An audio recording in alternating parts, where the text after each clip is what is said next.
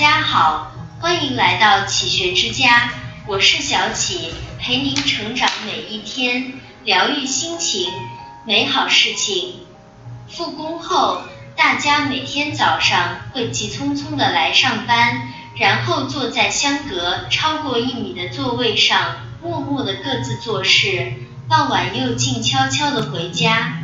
在后疫情时代。尽管我们的工作正在慢慢回归正轨，天气渐渐热辣，但对生活的重建还远远没有完成。聚会的减少是最明显的特征，反倒有更多的时间去反思聚会价值和社交意义。买来很多核桃，自己却不是那把锤子。最高效的社交是拒绝。最有效的社交是交换。社会分工越来越复杂，人越来越像一架巨大机器里的齿轮。越来越重要的并不是齿轮本身，而是齿轮与齿轮之间能否完美配合衔接。换句大实话说，单枪匹马的时代一去不复返了。未来有良好人际关系的人，能够最大限度调动人脉资源的人，成功的几率就越大。但是如果自己没有足够的价值，强行结识人脉，恐怕真的会适得其反。我们更要摒弃的是无用社交。买来一把核桃，却发现自己根本不是砸核桃的锤子。或者自己是一把锤子，却发现手里一个核桃没有，何必呢？事业连接人，感情维系人。有人说，朋友多是以情聚人，人脉则多是以事聚人。但我认为更高一层的境界，则是让事业连接人，让感情维系人，两者是不分轩轾的。少一点套路，多一点真心，比什么都强。人脉资源强大的人，自己也足够强大，受到别人衷心拥护的人，首先会把别人当作放在心上的朋友。常常得到别人帮助的人，也需要常常帮助别人。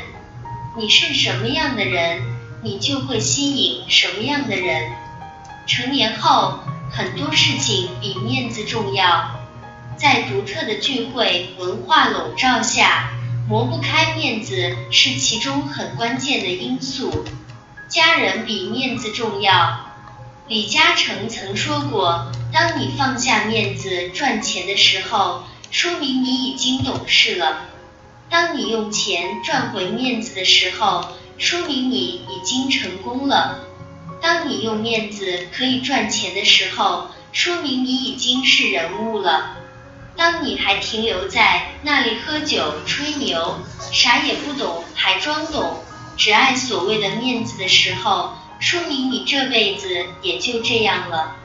人到中年，赡养父母，照顾好妻子儿女，就是最大的体面。时间比面子重要。看过这样一项心理学研究，人的一生中交往的朋友极限分别是六十个、三十个和十个。六十个是彼此都只有模糊的印象，没有实质性的来往；三十个是彼此都熟悉，偶有来往；十个才是知根知底、频繁来往的人。但其实现实生活中，很多人都在无用社交上倾注了大量的时间。人到中年，褪去了年少轻狂，失去了锐气锋芒，最重要是把时间留给自己。健康比面子重要。莫言在《聆听宇宙歌唱》里讲过一个故事。之前写小说有了点名气后，每次回到故乡，总是有赴不完的酒宴。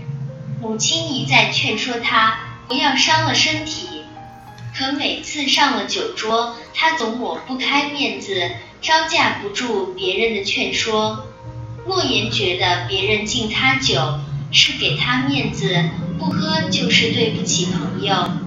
如果驳了对方面子，担心对方觉得自己出了名，看不起朋友。直到一次，他饮酒过量，直接被送到了医院，折腾了半天才抢救过来。于是之后干脆戒酒，无论关系多好的朋友都不喝了。人到中年，上有老下有小，命不是自己的，好好活着是一种责任。时间花在哪里，收获就在哪里。卓别林曾说：“时间是一个伟大的作者，他会给每个人写出完美的结局来。寻求快乐的方式正在拉开人们之间的差距。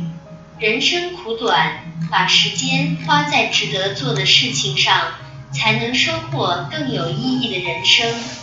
人的时间有限，学会取舍。”精进一门技艺，努力提升生活，花时间陪伴家人。